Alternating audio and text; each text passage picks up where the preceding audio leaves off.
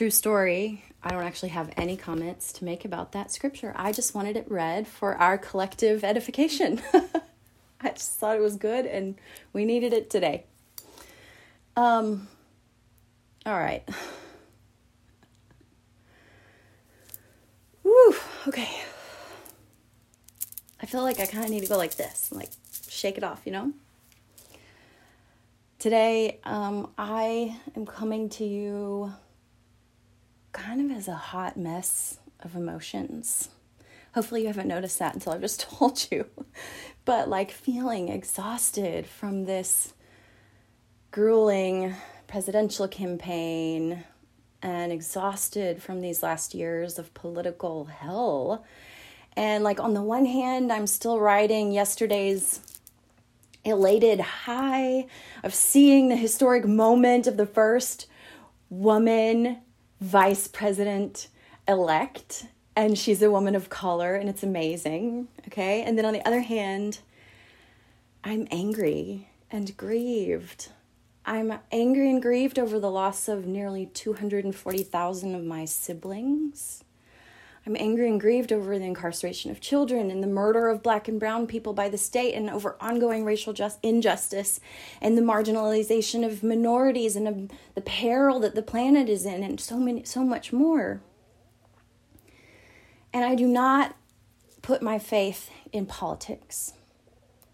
Even as I know that faith is inherently political and that it has a prophetic witness to bring to bear on policy. A prophetic witness that constantly reminds us that policies are about human beings and of our responsibility to care for human beings who cannot care for themselves. I do not align myself with any power other than the divine power, which I know so well because it lives inside me. I can reach inside and touch it. I, the, the Christ in me, the hope of glory, as the scripture says. So, at the same time as I hold deep joy in seeing in my lifetime a woman, a woman of color, in high federal office, I also hold lament for what it took to get her there and the battles that she'll face once she's in. I'm awake to all this and I'm not okay. And I doubt I'll ever be okay again. Okay is for an old version of me. So I want you to know that I'm preaching to myself today. And you, but also me. My anger and grief are such that my instinct is to lash out and to carve my name in the skin of the world with my fingernails and to force every person to see what I see and hurt like I hurt and to be the consequence for their actions and to make them hear my lament, to make them understand their culpability and be discomforted by their complicity. And then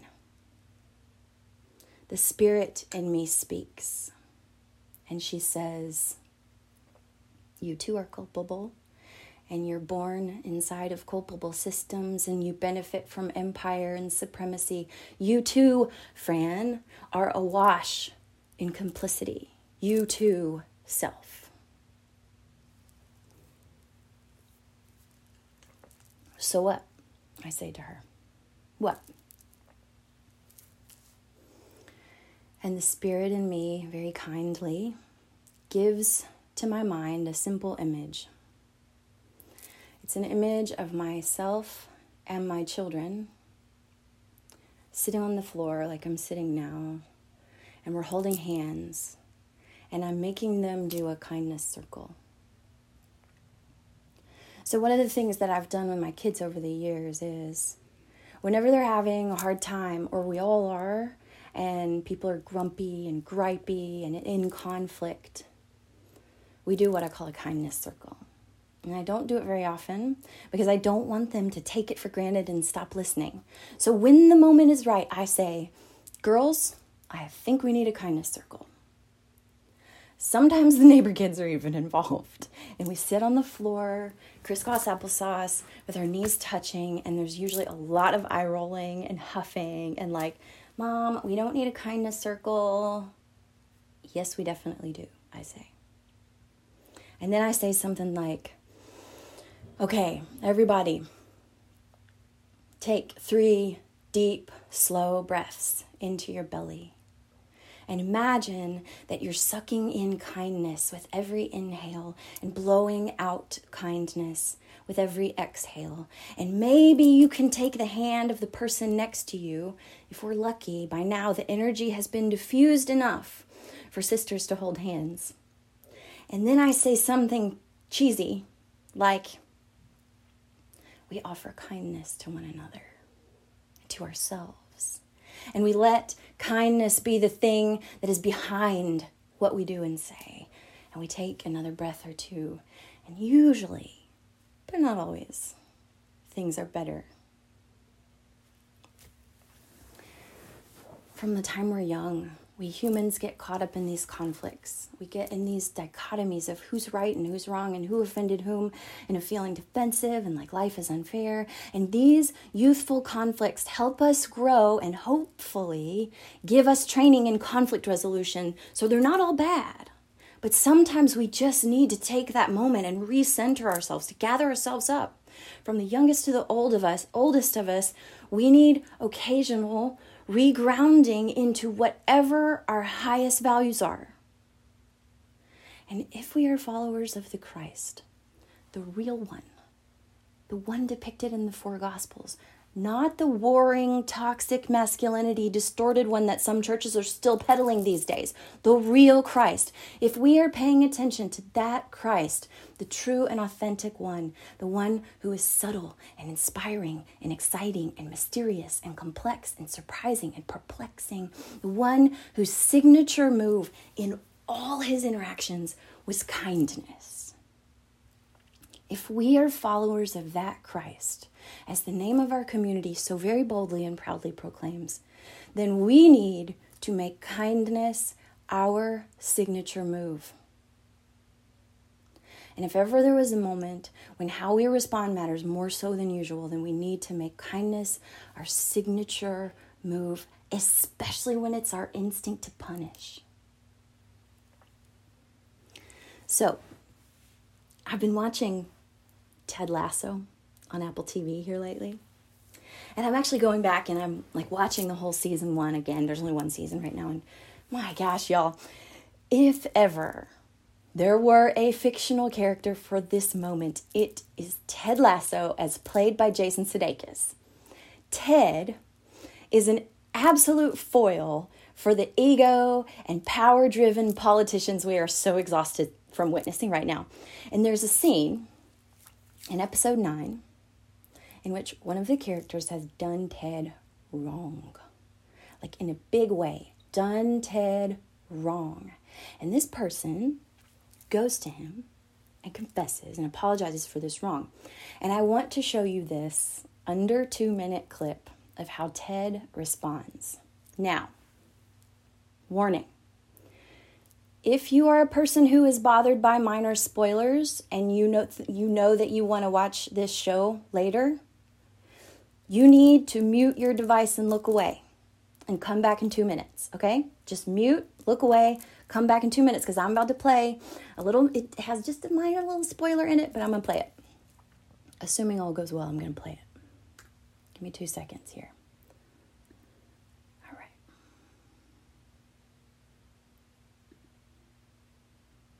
Oops, gotta try again, hang on.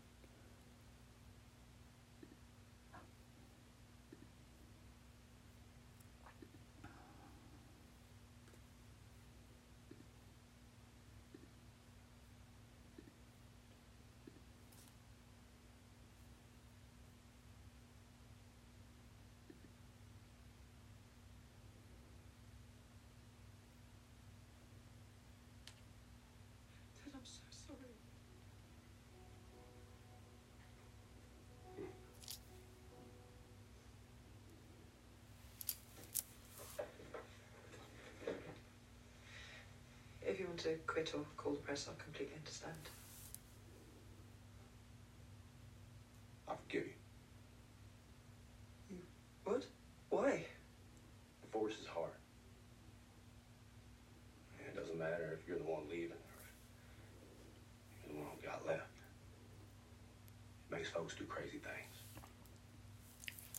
Hell, I'm coaching soccer, for heaven's sake, in London. I mean, that's nuts.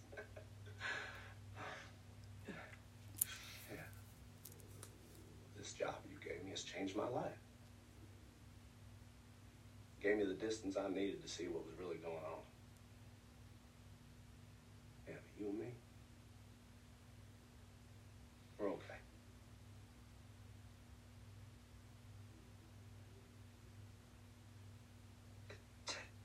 Come on, just shake this hand. My arms start again.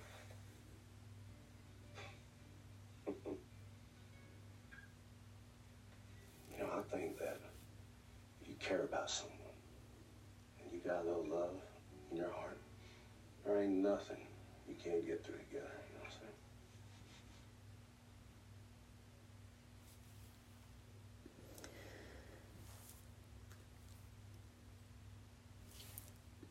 Okay, you can come back now. If you care about someone and you got a little love in your heart, there ain't nothing you can't get through together. I need Ted Lasso. I I need Ted Lasso. And this is just one instance where this very nuanced and complex character demonstrates both humanity and kindness and hopefulness and sees the best in people and turns the other cheek when he's defamed and criticized and he leads with empathy and just stalwartly refuses to allow people's bad behavior to determine his perception of them. Can you imagine it? A character in a 2020 television show who fights every second to see the divine in other people. By God, there's a Christian on TV, y'all. In the show, we see Ted over and over, drawing a kindness circle around himself, often with great effort and in the face of great pain and offense, and often requiring a great deal of creative imagination to maintain. He resolves only love in, only love out, only kindness in, only kindness out. And the thing is, much like the kindness of Jesus, people aren't always comfortable with Ted's kindness. Sometimes it offends them or confuses them. Sometimes it uncovers them and makes them feel vulnerable. Sometimes it gradually wears them down. And sometimes it's like a laser cutting through their defenses. It's not always nice. Sometimes this type of kindness is disconcerting, and sometimes it offends us, so we mistake it for meanness. Now, I like to use my imagination.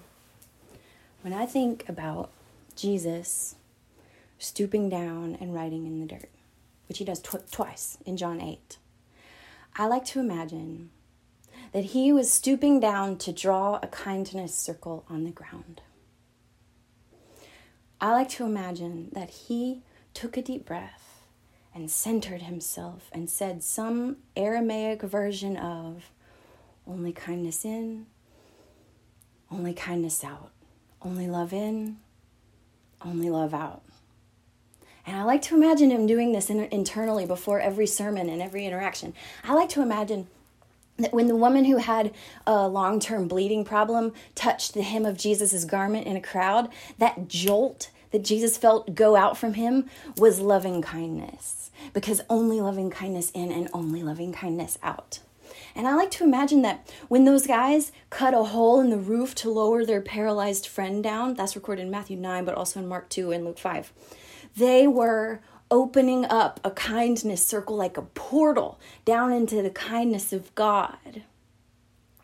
And I like to imagine that when Jesus approached Zacchaeus, a local official who had a history of shady tax deals and who had so undignified himself as to climb a tree.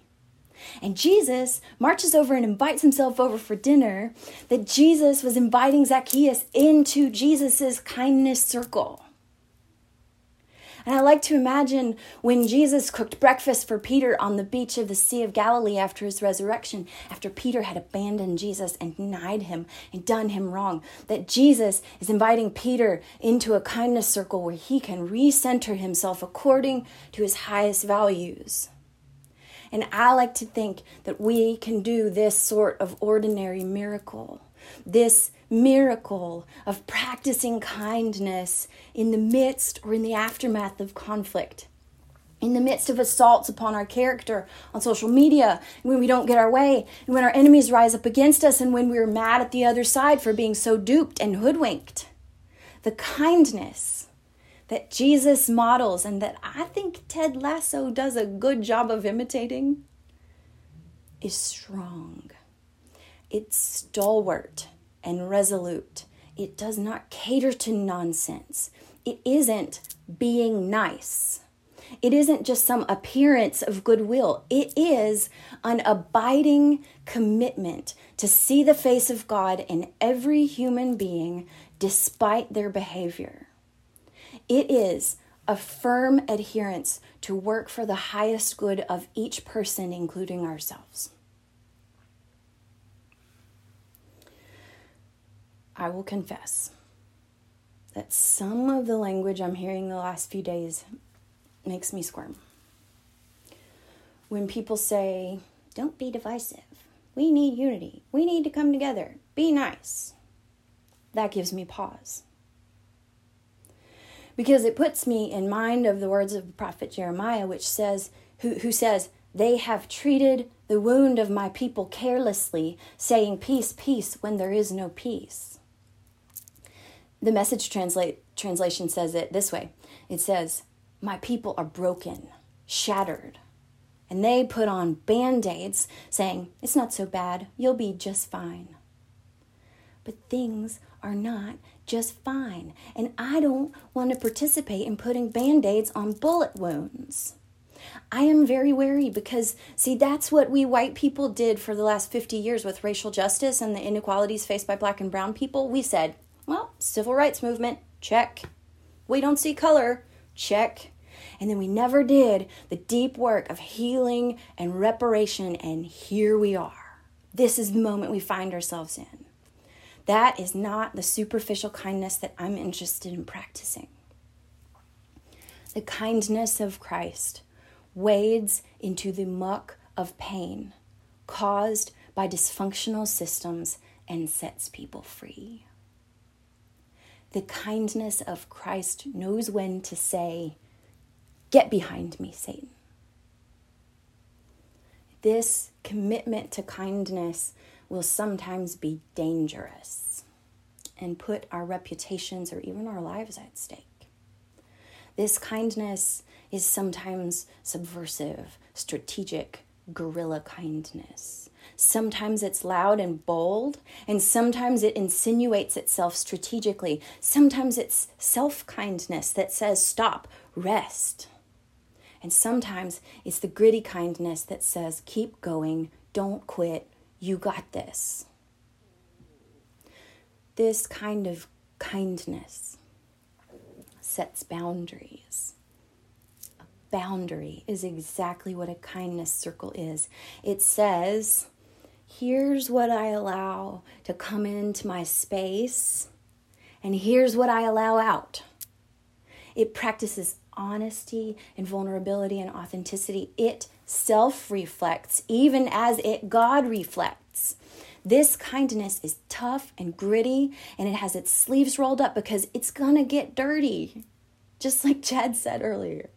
This kindness draws people into it because it at once so beautiful and unforgettable, but also sometimes awkward and uncomfortable. It has softness, but it has backbone. It sometimes requires us to push against empire and oppressive systems and to speak a prophetic word or a pro- prophetic critique that some may regard as harsh. Sometimes the kindness of Christ flips empire's tables. Sometimes it says, Nope, no more of this. And sometimes it says, Bring it in, I forgive you. sometimes kindness is paradox paradoxical. And what do we know about paradoxes around here? We know we're getting warm and we better dig in and we better explore because we're getting close to something true. If ever there was a week when we need to hang on to some subversive and committed and radical kindness, wouldn't you agree that it's this one? Would you agree that a rubric of kindness modeled by Christ is one we need today?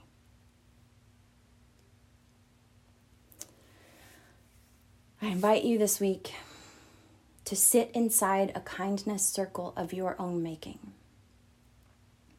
If you actually have to create a circle around yourself, that's good.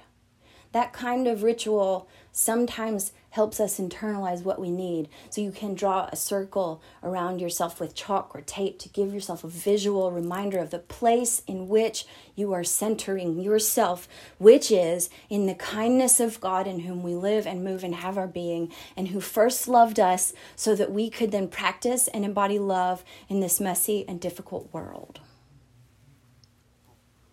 So I invite you right now, wherever you are, to breathe deeply.